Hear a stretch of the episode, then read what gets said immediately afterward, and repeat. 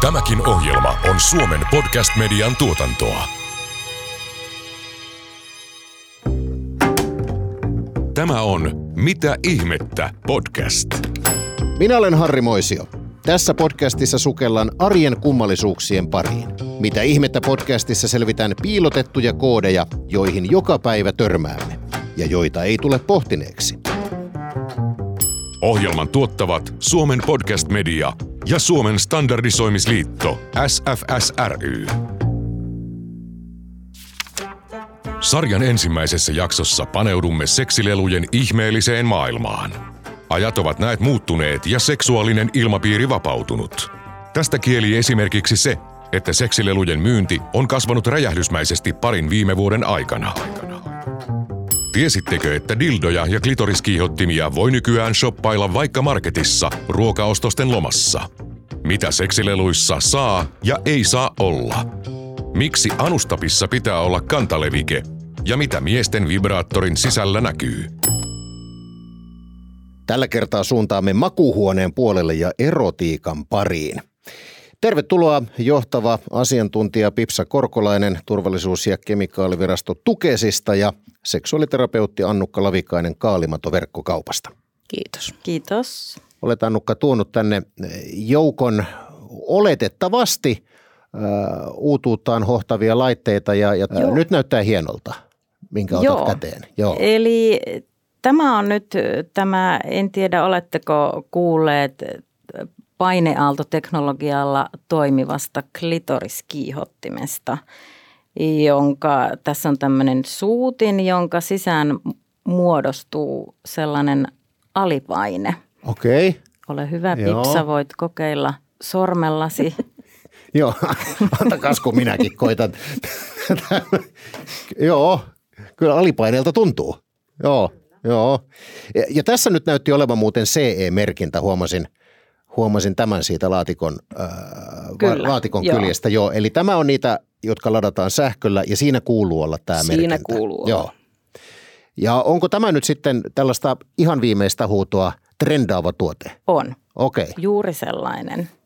Ja sitten on äh, miehen vibraattori, joka toimii myös ö, sähköllä. Joo. Tässä on ö, moottori, Herranen joka isä, se on iso. värisee ja imee.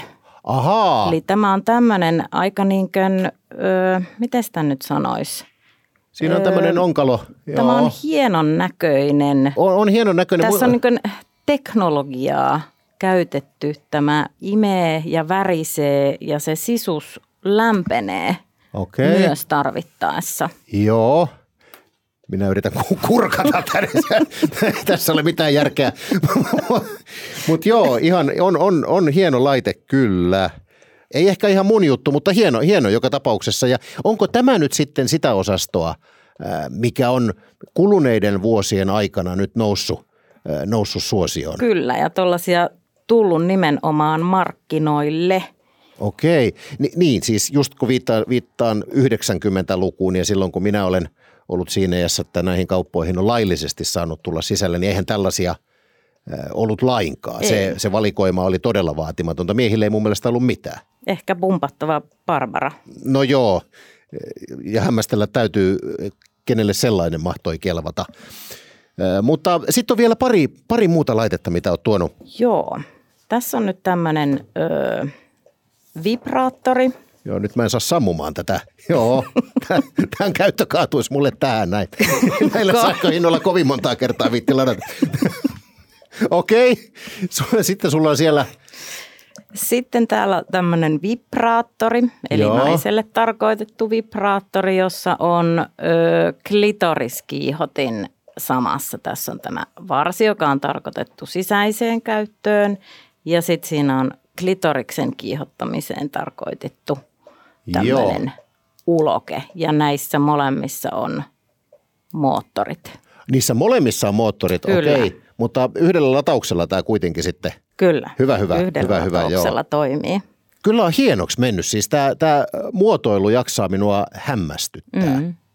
Ja kyllähän tuohon kiinnitetään kaiken kaikkiaan huomioon esimerkiksi siihen, että toi on – materiaali on tuommoista sileetä, siinä ei ole mitään teräviä saumoja, mitkä vois niinkön aiheuttaa jotakin haavoja limakalvoille. Tuossa on toi kahva, mistä ihminen saa kiinni, hyvin pidettyä kiinni.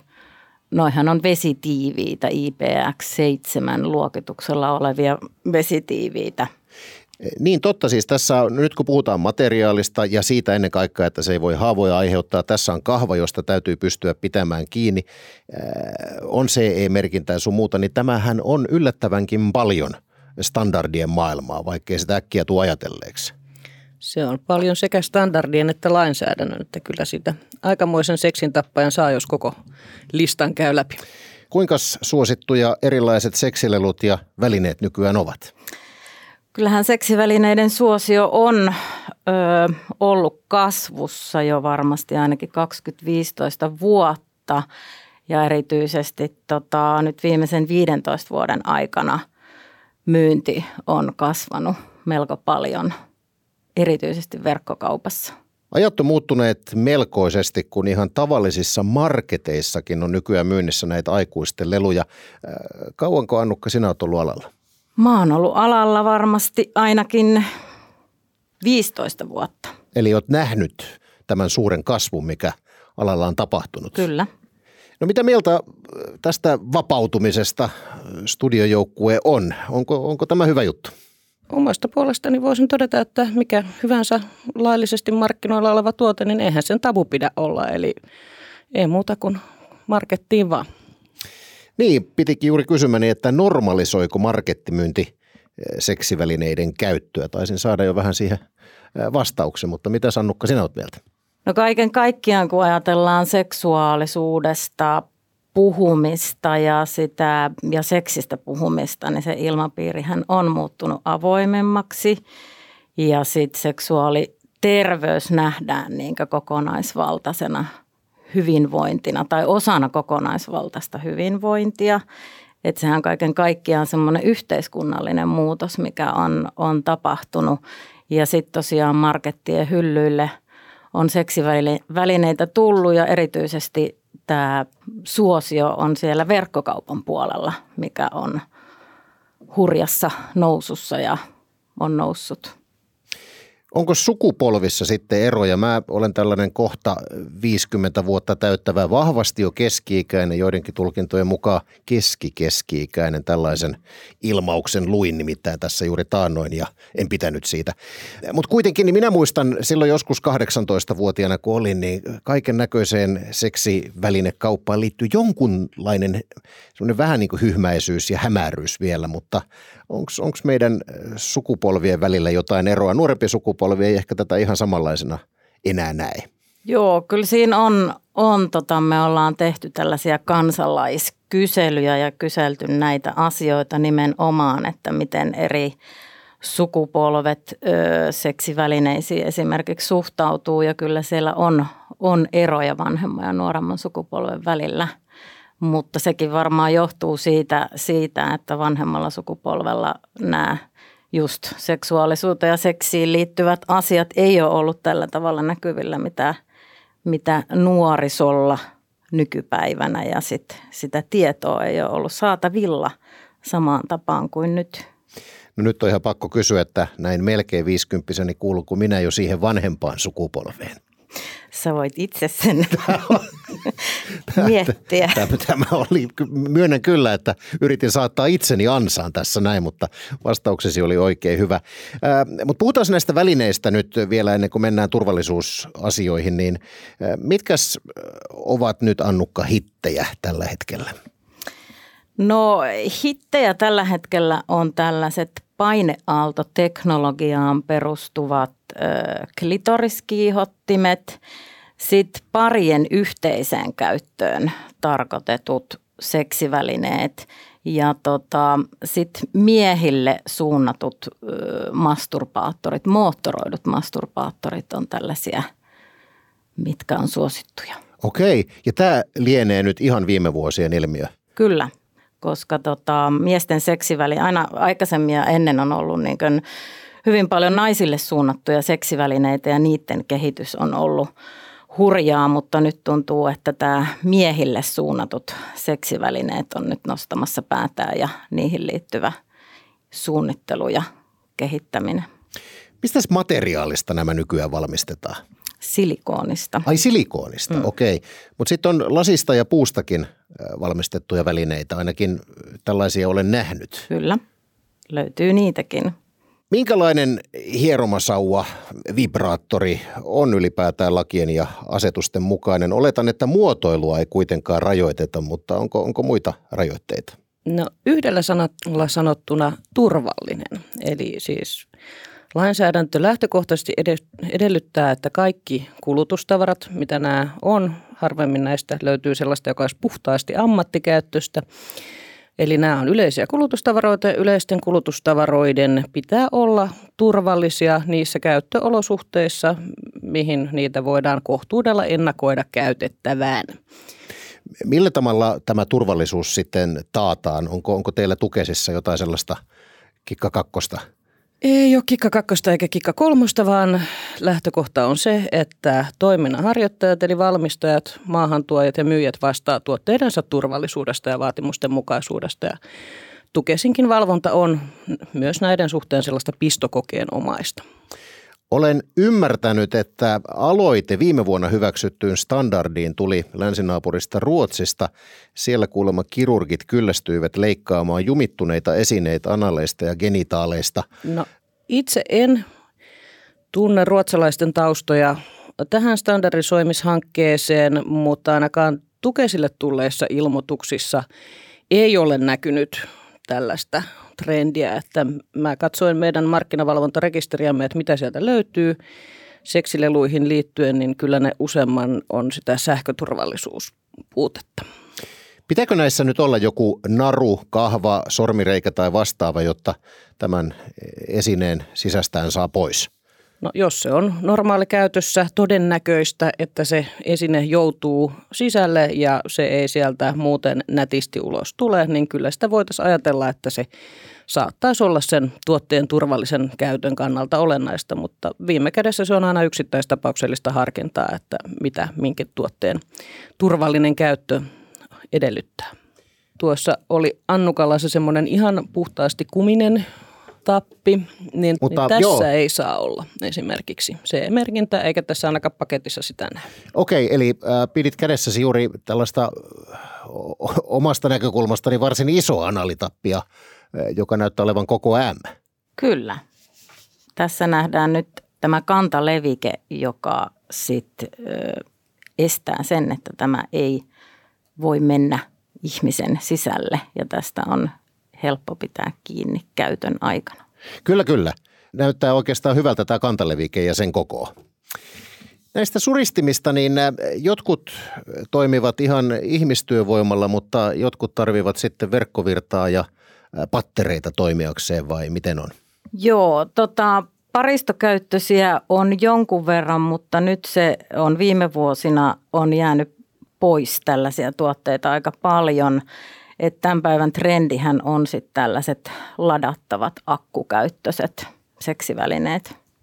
Ladattavat akkukäyttöiset, eli onko tässä joku USB-piuha tai? On. Aha. USB-piuha on mukana näissä tuotteissa. Ja pattereitako ei enää uusimmissa ole? Ei.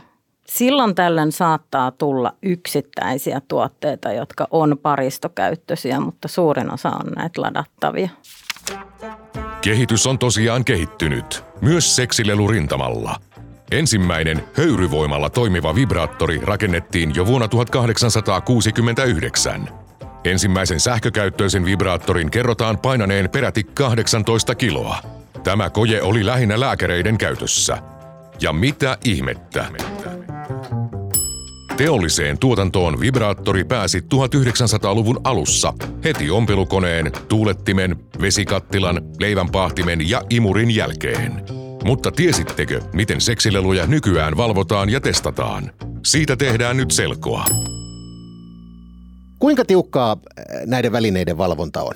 No niin kuin sanottu, viranomaisvalvonta on pistokokeenomaista. Eli meille voi tehdä ilmoituksen ihan vaikka nimettömänäkin, jos on on jotain ongelmia näiden turvallisuuden kanssa ollut ja sitten me lähdetään siitä tutkimaan, että onko tässä isompaakin keissiä. Ja sitten me tehdään myös oma-aloitteisesti semmoisia valvontaprojekteja, joissa me pistokokeenomaisesti napataan muutamia tällaisia. Ja 2011 on viimeksi tehty tämmöinen oma projekti liittyen seksivälineiden sähköominaisuuksiin, mutta ruotsalaiset on muistaakseni tehnyt 2017 sitten kemikaalipuolelta 2017 on siis viimeksi tehty ja tämä oli ruotsalaisten Ruotsalaiset tekemä. on tehneet, joo. Joo. Ja tässä kuluneessa viidessä vuodessa oletan, että ihan hirvittävästi nämä materiaalit ei ole kuitenkaan muuttunut, että voisi vois kuvitella, että ne oli suurin piirtein samanlaisia 2017. No tosiaan, mitä sanoin, niin nämä silikoniset tuotteet on lisääntynyt. Et, ja onhan toki näitä PVC-materiaalista valmistettuja tuotteita edelleen, mutta että tota, ne on jääneet vähemmäksi. Olen ymmärtänyt, että lasten leluja, niitäkään ei nyt ihan kaikkia ehdi tarkastaa, niin nämä, nämä aikuisten lelut lienevät vähän samassa kategoriassa, että kaikkea nyt yksinkertaisesti ei vaan tarkastaa voi. Ei voi kaikkea tarkastaa ja me yritetään suunnata meidän tarkastukset ja valvonta riskiperusteisesti, eli sillä mikä näyttää ikään kuin trendaavan joko näissä meidän, meille tulevissa ilmoituksissa tai sitten eurooppalaisessa Safety Gate-järjestelmässä, jossa viranomaiset vaihtaa tietoa keskenään ja se on ihan julkinenkin kaikille kansalle nähtävillä, eli että mitä siellä on. Ja sitten yritetään vähän ennakoida myös tulevaisuutta, että minkälaiset tuotteet ylipäänsä trendaa, mutta seksivälineet, seksilelut ei ole näyttäytyneet meille näissä nyt niin kuin viime vuosina mitenkään hälyttävästi. Mistä se sitten johtuu, että jos Ruotsissa lääkäreillä on ollut kiirettä, mutta Suomessa ei vastaavaa ole kuultu. Käytkö sinäkin Pipsa välineostoksilla, kuten kollegasi Anja, joka käy ostamassa lastenleluja testattavaksi? Mielelläni kävisin useamminkin, mutta omassa toimessani en ole ehkä se, joka useimmiten siellä kaupassa varsinaisesti käy. Onko tietoa, millä tavalla näitä seksileluja testataan laboratorioloissa? Tukesillahan ei ole omaa laboratoriota, eli me ostetaan laboratoriopalveluita ihan yksityisen puolen toimijoilta tai sitten, jos on mahdollista, niin tullilaboratoriosta. Ja se sitten riippuu, että minkälaista asiaa siitä tuotteesta haetaan, että mistä se testilaitos milloinkin löytyy. Et joskus voidaan joutua lähtemään ihan Suomen rajojen ulkopuolelle sitä hakemaan. Mutta miksi standardi tarvitaan näihin? Mitä niissä pitää olla tai ei saa olla? No kuten todettu, niin lainsäädäntö edellyttää varsin yleisesti, että turvallisia on oltava. Ja sitten on joistain asioista, kuten sähköominaisuuksissa säädetty erikseen. Mutta standardithan palvelee ensisijassa valmistajia, eli sitä valmistajien riskin arviota ja tuotteen suunnittelua. Eli nyt kun joku haluaisi lähteä jotain seksilelua tekemään, niin hänelle olisi pikkusen enemmän askelmerkkejä siinä standardissa, mistä hän voisi katsoa, että tällaisia asioita voisi tässä riskinarvioinnissa ehkä olla hyvä ottaa huomioon. Mutta pelkästään se standardi ei vapauta ketään siitä oman järjen käyttämisestä sen riskinarvioinnin suhteen, siis valmistajia etenkään, vaan kyllä heidän täytyy miettiä se myös sen standardin ulkopuolelta, etenkin kun ei ole harmonisoitua standardia näille. Seksileluillehan on saatu ensimmäinen oma standardi ja tämä on varsin tuore tapaus vuonna 2021 ISO 3533. Annukka Lavikainen, mitä sinä olet standardista ylipäätään mieltä? Perehdyin tähän ö, ennen tätä lähetystä ja tota, tässä on tietyllä tapaa aika tuttuja asioita, niitä mitä mekin tuolla Kaalimadossa aina kun tuote käteemme saadaan ja, ja sitä tutkitaan ja tehdään siitä tuoteteksti verkkokauppaan, niin näitä asioita siinä tarkistellaan esimerkiksi muotoiluun liittyviä asioita, minkälainen, onko anaalitapissa esimerkiksi kantalevike, jotta se ei tota, pysty jäämään ihmisen sisälle. Ja, ja sitten näitä mm, erilaisia kahvoja, minkälainen kahva vibraattorissa on, saako siitä hyvän otteen ja, ja sitten tota, materiaaliin liittyviä toki ja sitten myös näitä käyttöohjeita, mihin nyt ollaan, ollaan kiinnitetty erityisesti huomiota, että, että siellä olisi mahdollisimman tarkat käyttöohjeet ihmisille. Teillä Kaalimadolla, minä olen käynyt teidän nettisivuilla, minä tunnustan tämän.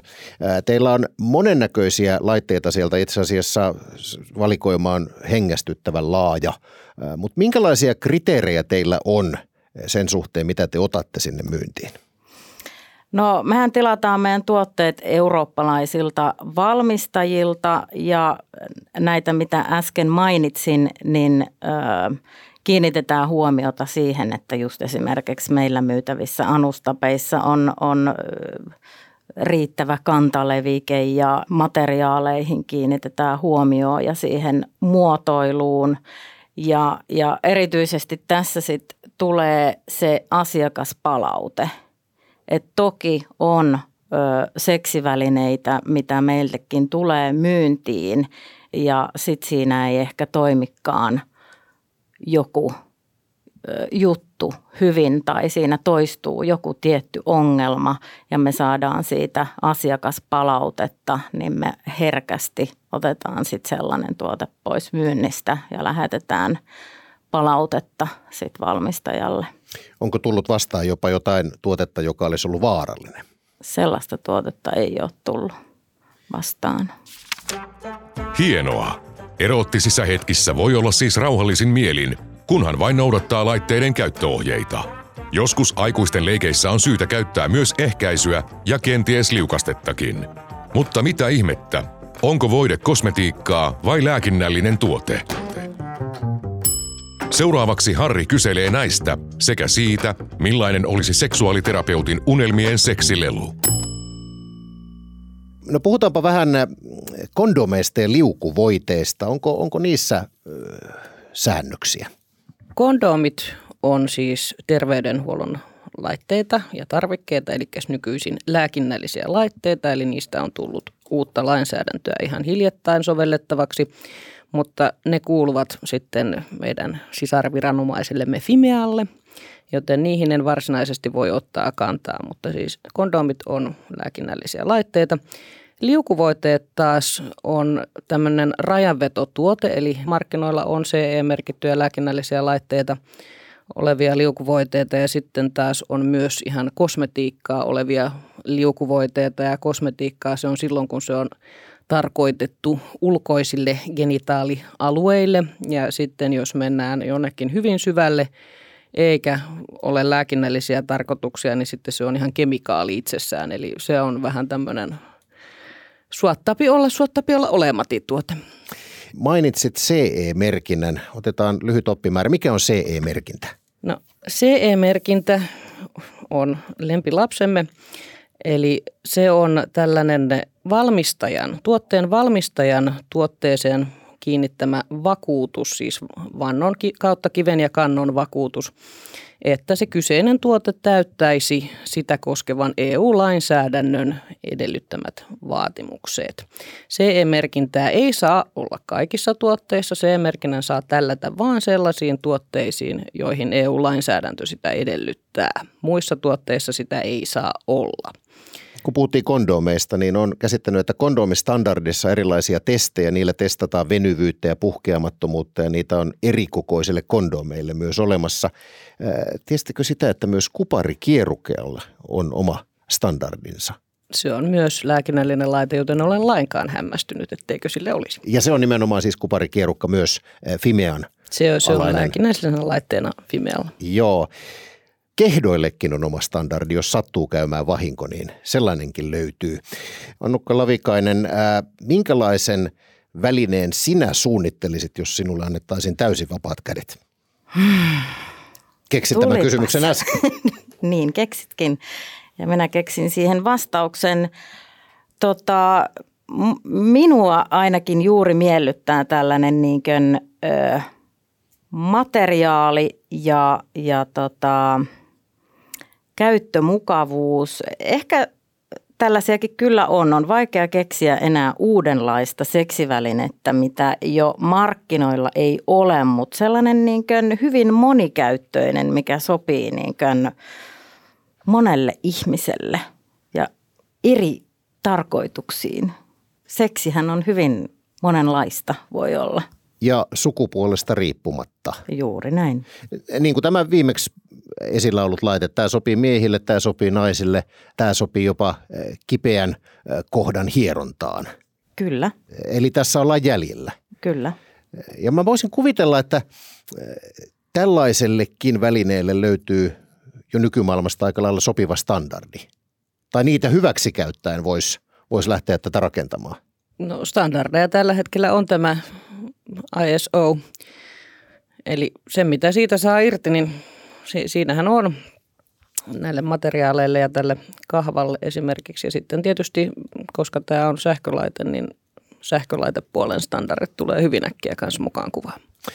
Voitaneen todeta, että on erinomaisen hyvä, että aikuistenkin leikkivälineitä valvotaan, mutta onneksi niiden käyttöä sentään ei ole standardisoitu, joten makuhuoneen puolella voi yhä käyttää rauhassa sitä omaa luovuuttaan.